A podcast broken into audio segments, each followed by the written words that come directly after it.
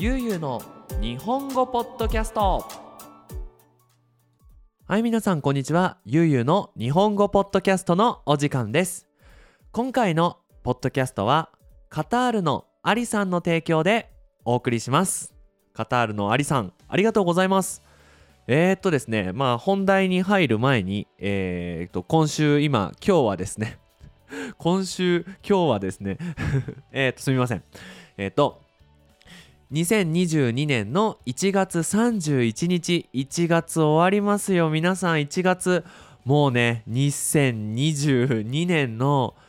1ヶ月目がね終わりましたけども皆さんどんな1ヶ月でしたかね？でお正月が終わって、えー、まあこれからね仕事がね仕事始めの人もいたと思います。えっ、ー、と韓国とか中国の方は旧正月なのでまだまだですよね。まだこうなんか1年が始まるって感じではないとは思うんですが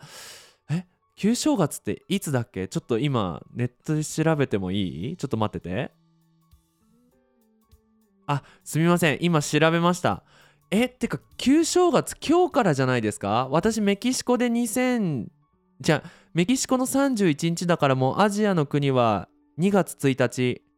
ああそうですよね。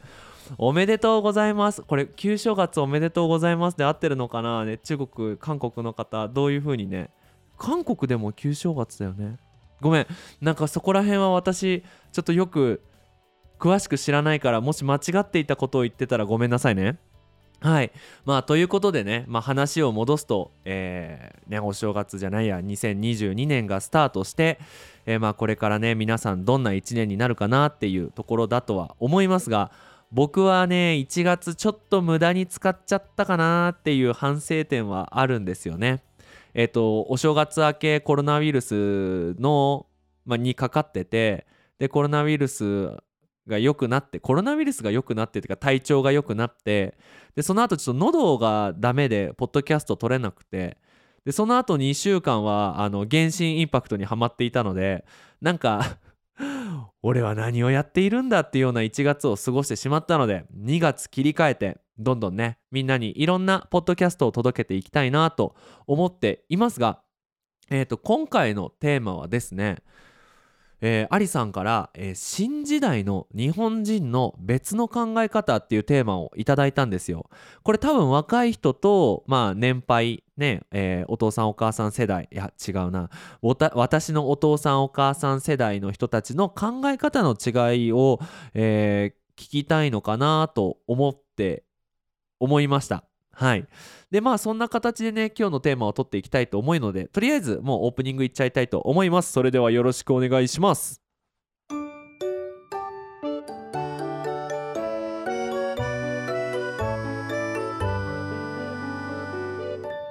ゆうゆうの日本語ポッドキャストはいということで、まあ、新時代の日本人の別の考え方っていうテーマなんですが、まあ、これちょっと難しいですよね。やっぱりその若い人の考え方とそのね50歳ぐらいの人の考え方は確かに違うかもしれないんだけど人によって違うかなっていうのは結構あると思うんですよ。やっぱ若い人でも昔の考え方が好きっていう人もいるしその家庭環境どんな人と一緒に住んでいるかっていうのも大きく関わってくると思うんですね。であのー、ね例えば50歳60歳の人でもすごい最近のテクノロジーが大好きでなんか最近のねなんだろう SNSTikTok とかもやってますっていう人もいるのでまあ一概にねそのこの人のこの時代の考え方はこうですっていうのはちょっと怖いなと思ったのでまあ僕と僕のお父さんとの考え方の違いとかを話そうかなと思います。だからつまるとこう僕のお父さんお母さんと僕でジェネレーションギャップを感じる時のお話をしたいなと思います。はい。そうですね。まずはじめにあのうちのお父さん世代とか私のお父さんは言葉が少ない方がかっこいいっていうタイプの人間だと思うんですよ。あのそのお父さんっていう仕事は家族を守るために外で戦ってくるその頑張って働いてくるっていうようなイメージを持っていてなので僕お父さんの仕事のこととか仕事の愚痴を家でほとんど聞いたことないんですね。これね今今働き始めて思うんだけどそれすごいことだなって僕なんかは結構仕事でこんなことあってさっていう話を、ね、ニディアさんとしてしまったりするんですよね。であのだからなんかそのね仕事の話とかじゃなくて家にいる時は家族の話でもあのこれはですね、まあ、父さん音楽が大好きなんですけどえー、っとなんだっけなその年末かなんか一昨年か去年かなんかの年末のテレビ番組でさだまさしさんっていう歌手がいるんですよ。でその人は昔々に「亭主関白」っていう歌を歌ったんですね。でまあなんか「俺よりも先に寝るな」とかあの俺を俺のご飯を毎日作れみたいな亭主関白って言ってもうお父さんが偉いみたいな歌を歌ってていたんですよね。もう時代も時代だったので。でそのさだまさしさんもおじさんおじおじさんっていうかもうおじいさんになってね。でそのあるコンサートでいやもう今ね天守関白なんて歌ったらもうあのみんなにね叩かれてしまうと。みんなに悪いやつだって言われてしまうのでっていうのであの関白失墜っていう歌だっけな？を歌ったんですよ。これ関白って何かっていうとあのまあ、歴史の話になるんですが、えー、こう偉い人ですね。簡単に言うと偉い人。あの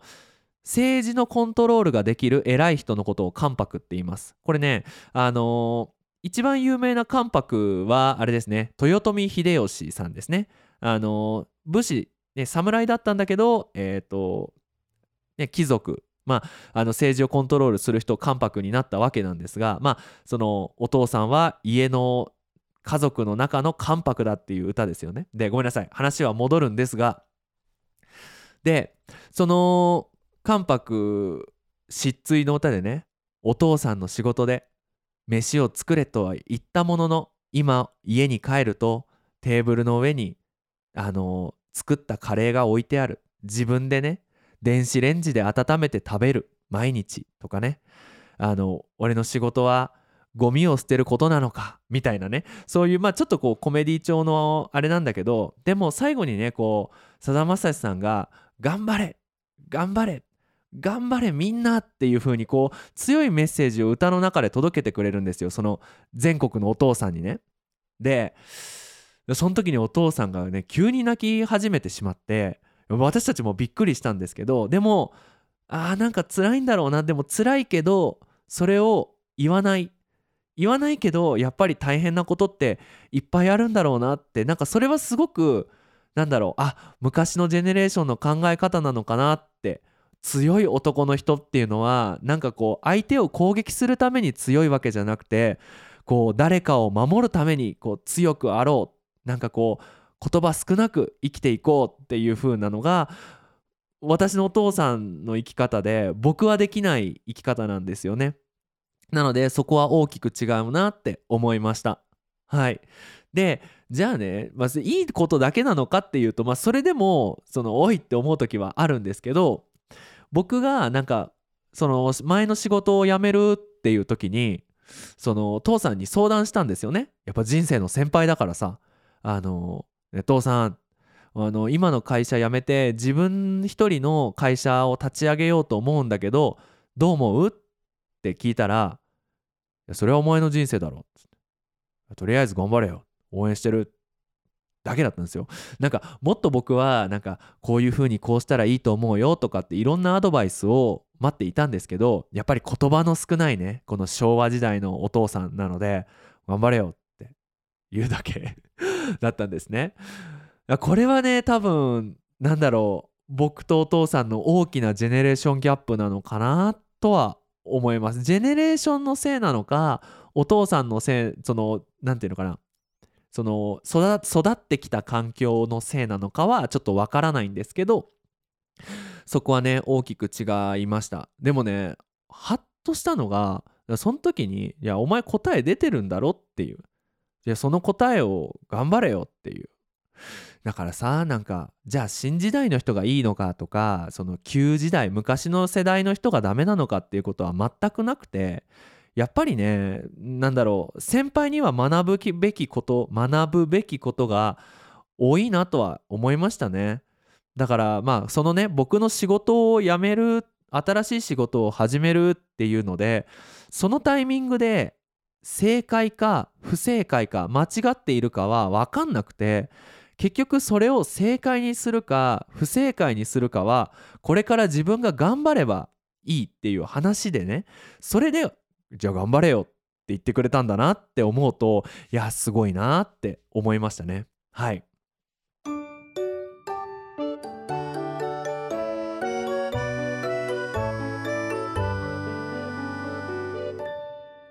ゆうゆうの日本語ポッドキャスト。であとこれもねちょっと時代によって違うと思うんですが、えーと、携帯電話とかインターネットの扱いですよね。うちのお父さんお母さんは YouTube は知らないです。見てないです。こんだけ僕 YouTube でいろんなアクティビティしてるんですけど YouTube っていう存在をよく知らないと思います。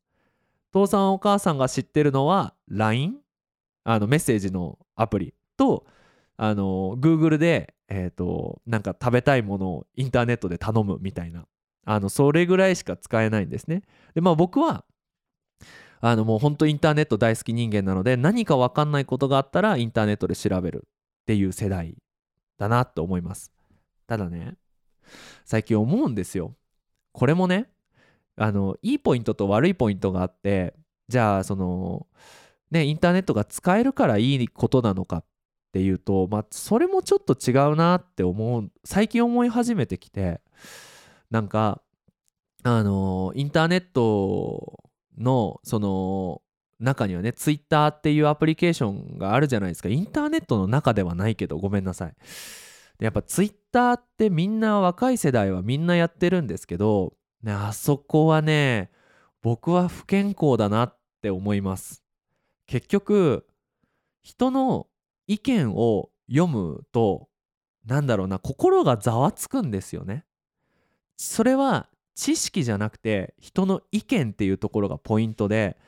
例えばね多分この新時代の別の考え方ってアリさんが送ってくださったってことは多分その、えー、LGBT とかあのジェンダーについての考え方若い人どうなのかっていうふうに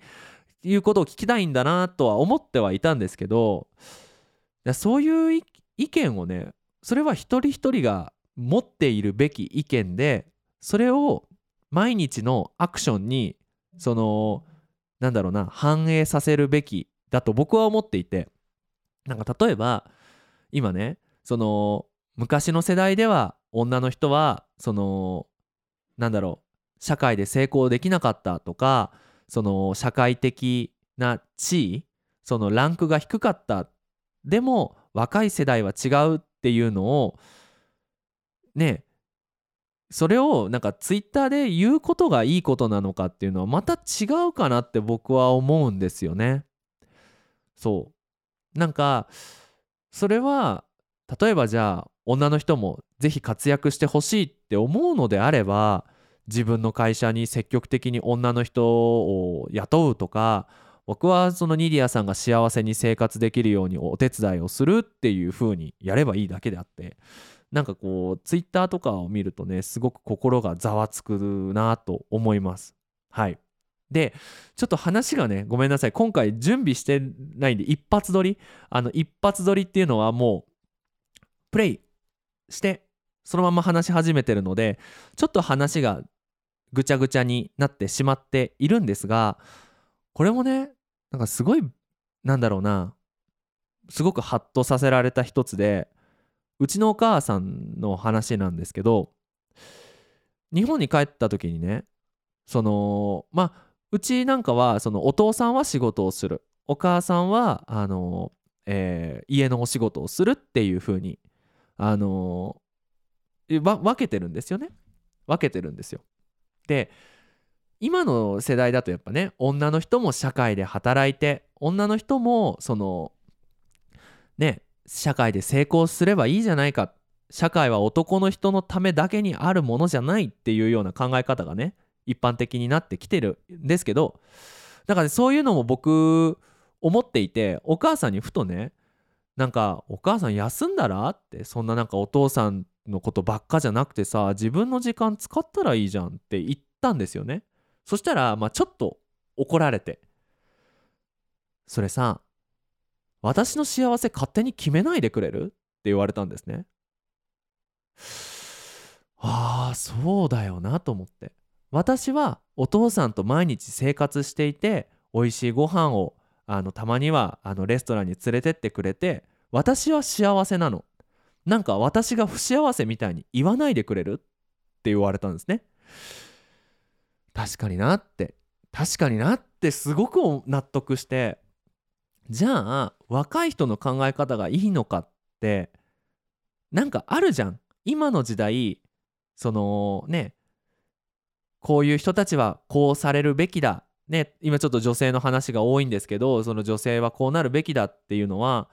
一人一人の考え方であってみんなの考え方じゃないなっていうのは気をつけなきゃなって思いました。なのでその今回のテーマその新時代の日本人の考え方っていう話を聞いて若い世代はこういい悪い昔の世代はこういい悪いっていう話をしてしまうのは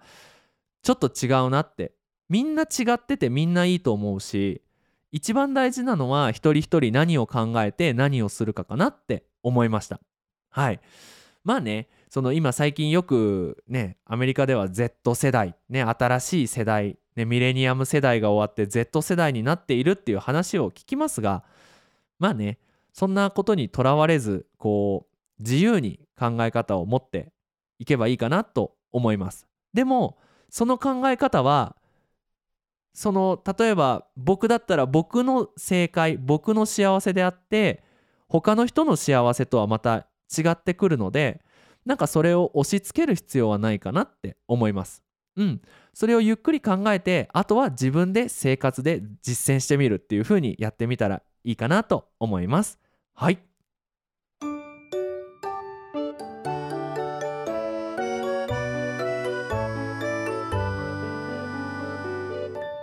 ゆうゆうの日本語ポッドキャスト。